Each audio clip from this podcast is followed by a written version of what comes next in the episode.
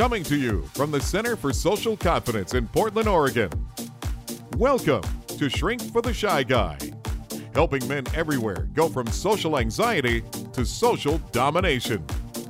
With your host, Dr. Aziz. Hey, welcome to Shrink for the Shy Guy. I'm your host, Dr. Aziz, coming to you from the Center for Social Confidence here in Portland, Oregon. And I'm particularly excited about today's show because I get to share with you the idea of your story.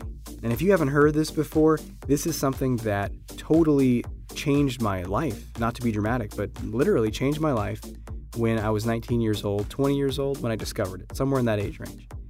And it really started to shift things for me. It was a, a number of years before I really started to break free from shyness because I still had a lot of work to do. But you can say that was the starting point, that was the turning point for me. And so I'm hoping that by sharing this with you today, it can be your turning point. It can start to shift things for you. So let me describe what I mean by the idea of your story. And this idea is so powerful that it is, you know, an integral part of a number of the therapies that have been shown to be effective for shyness, including cognitive behavioral therapy and narrative therapy and a variety of others. And what I mean by story is if you remember back to the last episode, we talked about what the source of shyness is, what the cause of social anxiety is, and that it is the belief that there is something wrong with you and that therefore people aren't going to like you, they're going to reject you, and you're not worthy of love, acceptance, belonging, approval for the person that you are. So what happens is we have a story. That that's a story too, isn't it? People aren't going to like me. I'm not good enough. But a story is something we tell ourselves about the world around us, about ourselves, that predicts how things are going to go, that explains what's happened before or explains what's going on right now.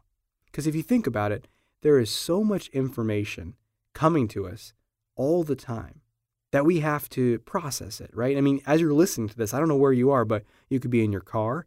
And if you are, you're processing thousands of bits of information, right? You're looking at the windshield, you're paying attention to other cars, you're taking care of the tasks of driving, you're feeling your hand on the wheel. There could be air conditioning, there could be other things you're dealing with, there could be predicting what's going to happen at the stoplight. All this stuff is happening, but you could be focused on the sound of my voice. Or any environment you're in, there's so much information that we have to do is we have to cut it out and simplify it.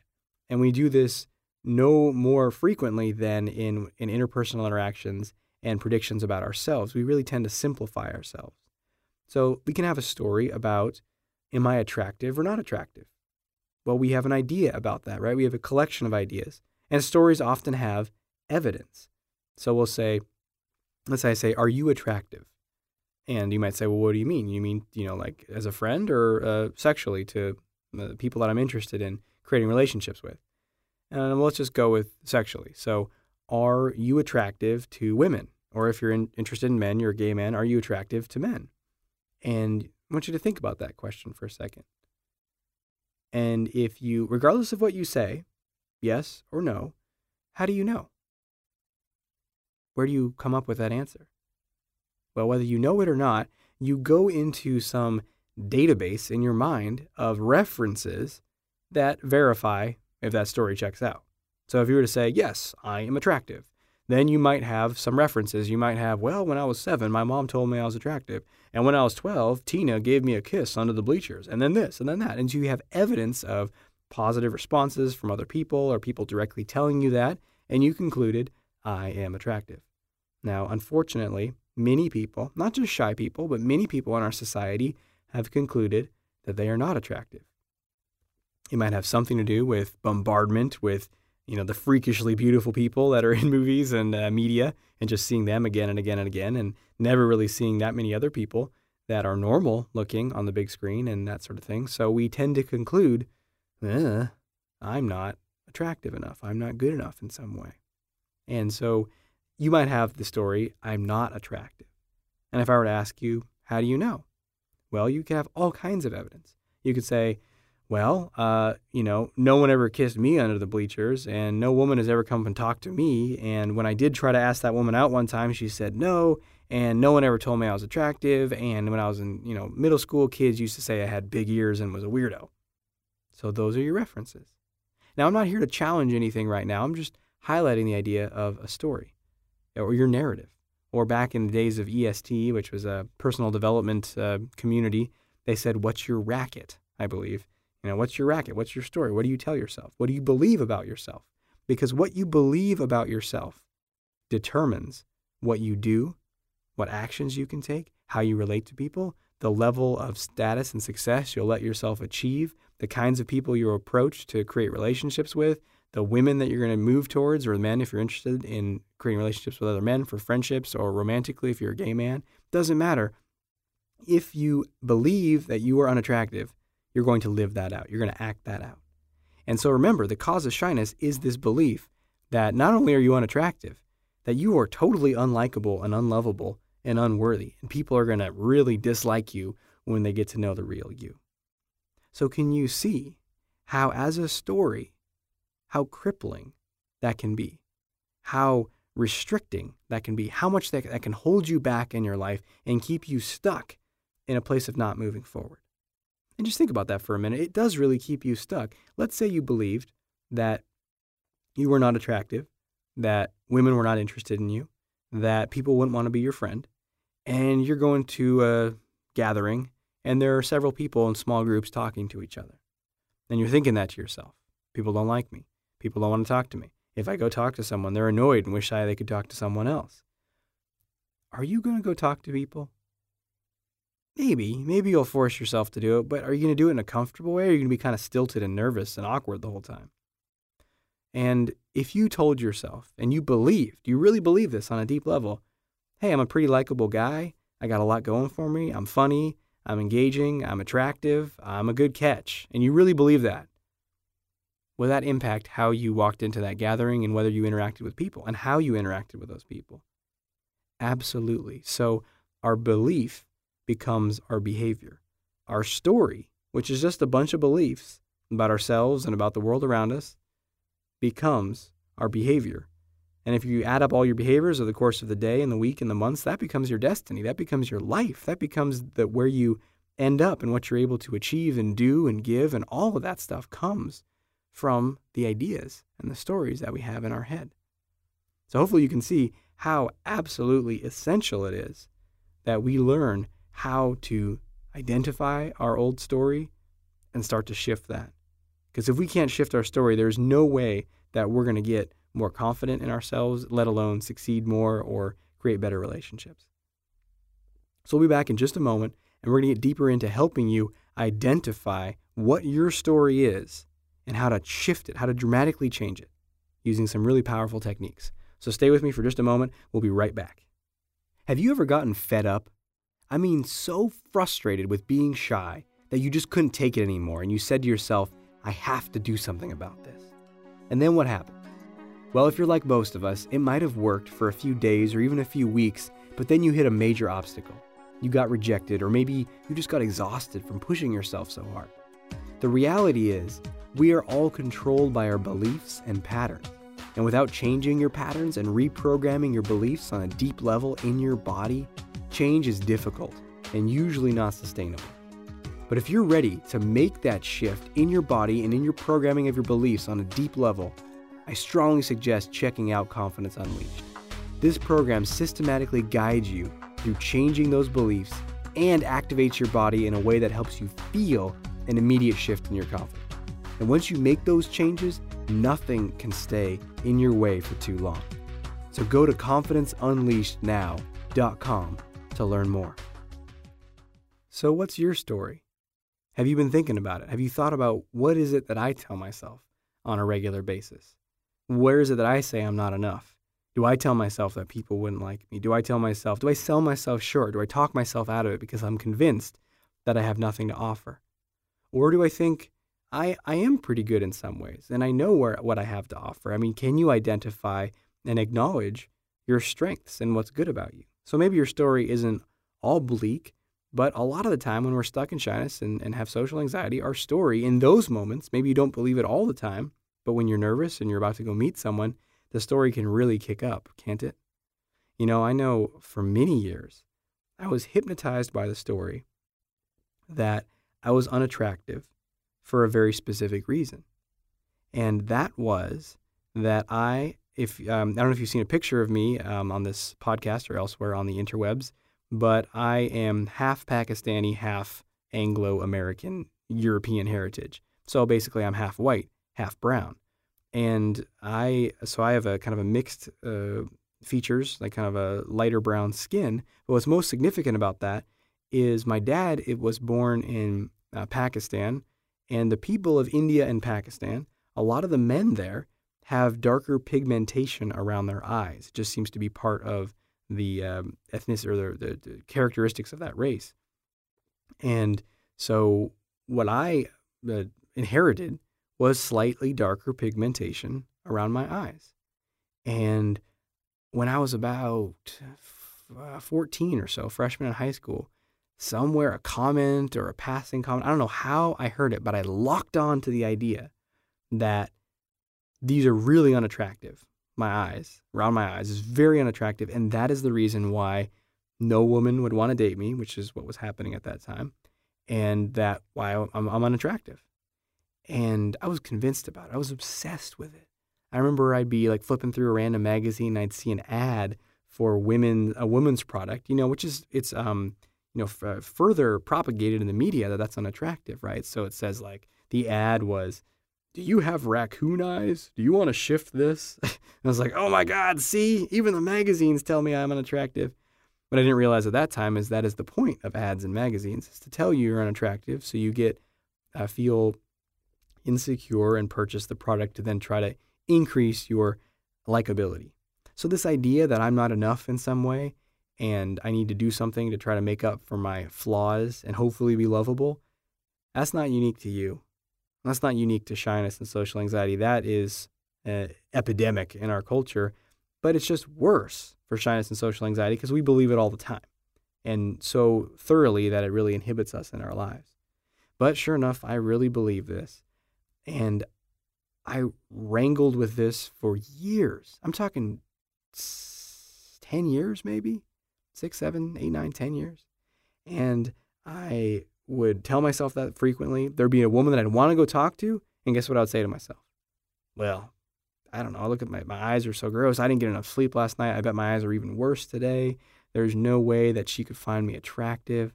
You know, I went even so so far. I mean, I'm just going to admit this here. I went so far as to take. I had um, it's uh, what was it called? Oxy 10 um, cream for pimples. You know, it's like this brownish color. And what I would do is I would take a thin layer of that and put it underneath my eyes, hoping that it would make them slightly more brown and hide some of the darker pigmentation. So I was really stuck on this. And I believed it. And if you'd asked me at that time, said, Hey, Aziz, what's your story? Are you attractive? the answer would be a resounding no. And here's my evidence. And I had evidence. Oh, I remember one time Chris said this to me about my eyes. I remember that one time, you know, Paula asked me at a party why my eyes were so dark or whatever. And I had these little memories that pieced it together. And you might have the exact same thing. You might have a lot of evidence for your story. So, how do we break free of it? How do we shift it? How do we make a dent in this propaganda campaign that has been going for my case, it went for eight, nine, ten years. And yours might be the same. You might have had this story for the longest time. So we need to learn how to break free. It. We need to learn how to shift it. And the first thing I want to do is help you start with an experiment. So, what I'd like you to do is, and if you're driving, uh, this is going to be a little harder to pull off, but see if you can. But if you're not driving, it's even better. But what I'd like you to do is, I'd like you to look around the room that you're in right now and look for everything that you can see that is green. Everything that's green. Look up, down, left, right, behind you, in all directions. Look for everything that is green and count it. Count one, two, three, however many items you can find that are green. Now go ahead and take a moment and close your eyes. And I want you to think of everything you saw that was brown. Now, if you've done this, uh, I've done this with many, many people, and the result is often, well, I thought of, I saw a lot of green things. How many brown things did you see? One, zero, sometimes two tops. Well, how many green things did you see? I don't know, six, seven, eight, nine, ten. So, what our mind focuses on finding, we will find. There's a term for this in psychology. They call it confirmation bias. That we, if we have an idea about something and we're looking for it, that we tend to confirm it. We tend to seek it out and find it. You know, what you seek, you will find. And that's the same thing with our beliefs and our story. And so I had piles of evidence as to why I wasn't attractive because of my eyes. But you know what? I was searching for green. I wasn't searching for brown. What would brown be in that situation? Well, brown is just anything other than what you've been telling yourself. Another story. Maybe like, I am attractive? Notice how I say that? I say that in a very questioning way because that's often how we come up with a new story. It's like, I'm possibly attractive to women? No, no, no, no, that couldn't be, right? So we immediately discount it. And that's okay if you immediately discount the new story the first time you come up with it. It's new. And it differs from the propaganda campaign, which says, you are not good enough, you are not attractive, people won't like you. You are not good enough, you're not attractive, people won't like you. If you've had that playing on loop for five years, the first time you come up with a new story is not going to change anything. But it's still essential that you do that. It's a necessary step to come up with an alternative story. And you know what? The the strangest thing is is that new story that feels so untrue, that feels so implausible is actually potentially more true than the story you've been telling yourself. I know that might sound crazy, that might sound so far fetched, and you might think it's, you know, well, okay, he doesn't know me and my exact story. Look, my story is very true, and I got a lot of evidence for it. Trust me, I have had, you know, buckets of evidence. The guys that I work with, like Eric and I, who I mentioned in the last podcast, had, you know, a treasure chest of evidence as to why he was not good enough. And that's because our mind searches for what we look for. So I want to share in the next segment how to start to shake off some of that evidence and how to come up with something that is more true for you that you can start to adopt to improve your life, to feel better about yourself, to really be free of this old negative story. So stay tuned, we'll be right back. Are you tired of feeling stuck and helpless when it comes to meeting women? Well, I'm going to show you one powerful technique that will make her absolutely go crazy for you. I mean, she'll become so addicted to you that she won't be able to help herself. I started using this technique and I was sleeping with over 45 women a month. Does that sound too good to be true? Well, it probably is. I'm Dr. Aziz from the Center for Social Confidence, and there is so much stuff on the internet that is frankly garbage and really doesn't teach men how to create awesome relationships from a place of knowing that they're valuable. And that's my intention for you is to learn how to increase your self-esteem, how to improve your social confidence to the point where sure you can get into relationships, you can meet women, you can go on fun dates, but it's all coming from a place where you are fully confident in yourself and who you are, and you don't need to use any strange scripts or techniques or any other pickup artist stuff. So check out socialconfidencecenter.com to start your journey into greater social confidence, all by being yourself. So, how do we break free from our old story? How do we come up with something that is more true, that is more empowering, that helps us feel better about ourselves and move forward in life in the direction that we want? Well, that's what we're going to talk about now. The, what you have to do is you first have to identify what that old story is, and then you have to come up with a possible alternative. That's it. Now, that might seem overly simplistic, and installing the new alternative can actually be, as you might experience, quite difficult. So, the example that I was sharing about difficulty uh, with meeting women because I thought I was unattractive because the area around my eyes, with that, an alternative is actually women could find me very attractive. The reason that I'm not meeting women and dating has nothing to do with my eyes. It actually is because I don't talk to women. I avoid them. And if I do end up in a conversation with them, I'm nervous and awkward and exit the conversation as quickly as possible. that, that was the truth of me in high school. It had nothing to do with my appearance. And it didn't matter. That's what I'd set on. That was my belief. So, what is an alternative? So, in that case, the belief is women won't find me attractive because of my eyes. The alternative belief is that the reason I'm not having success with women is because I'm not talking to them. So, what I'm doing there is I'm identifying the old belief, the painful belief, or sometimes they're referred to as self defeating beliefs. You identify what it is, you write it down, and you write out an alternative. So, that's what I'm going to have you do in your action step is to identify what your top three beliefs are and write them down. So, I'm going to get to you know, specifically the uh, action step at the end here, but what it is is you're going to identify your belief and then come up with an alternative. And at first, the alternative might seem not true, might seem like total BS.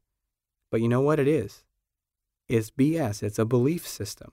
It's a new belief system. And the other one, your old one, is also BS. It's also a belief system. So which one's true? Well, whichever one you can find evidence for. So that's the next part. Once you come up with an alternative, you have to look for evidence for the alternative. And there are two places you can find evidence one is in the past, and one is in the future.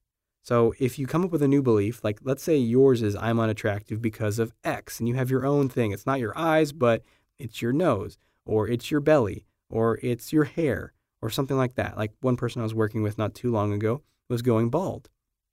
And he was convinced that that's why he had was not having success with women. He ended a relationship, or she ended it actually with him, and he'd been single for a while and was just not really having much success with women. And he was convinced, he's like, look, Aziz, no one wants to be with a bald guy. I mean, that's just like, sure, if they had a choice between a guy with hair and a guy without hair, who's going to pick the guy without hair? So, what is he doing right there?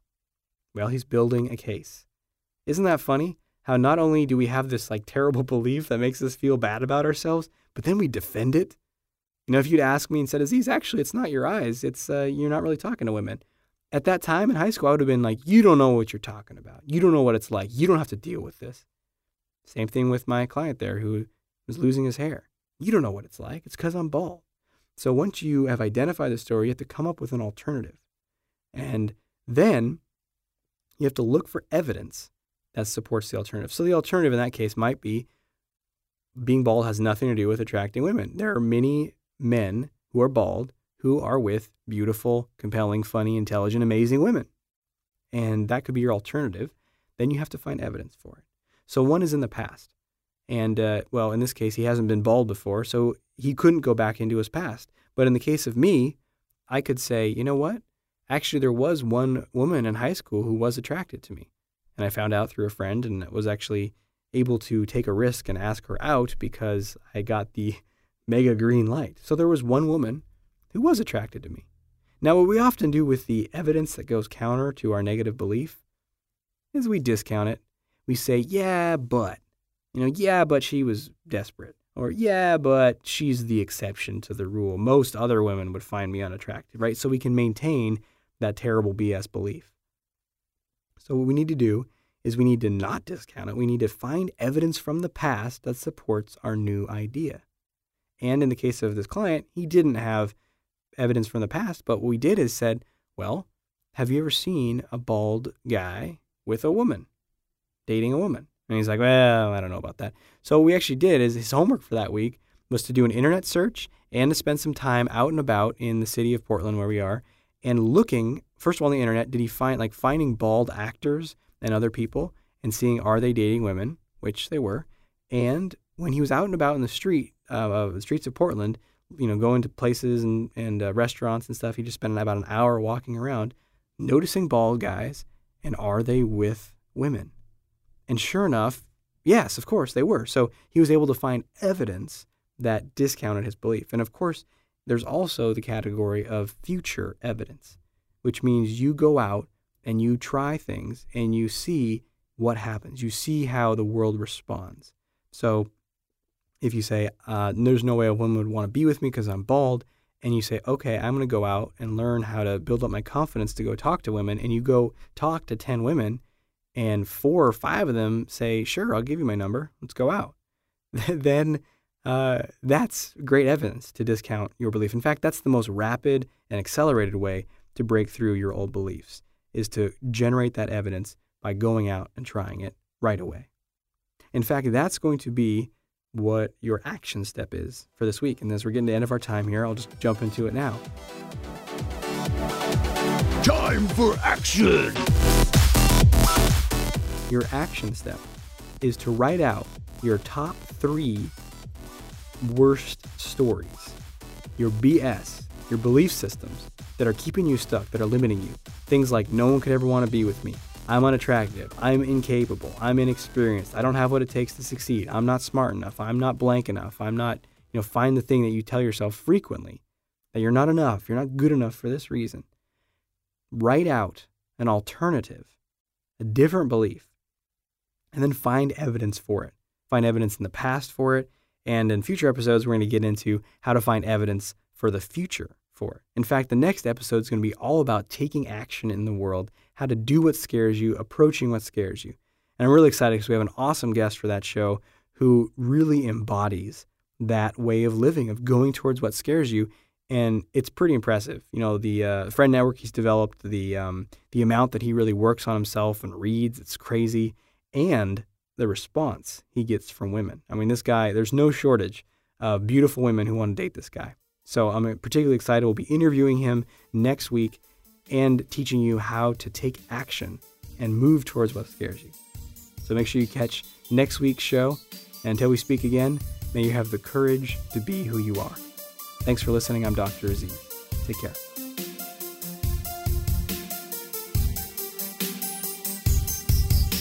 Thanks for listening to Shrink for the Shy Guy with Dr. Aziz.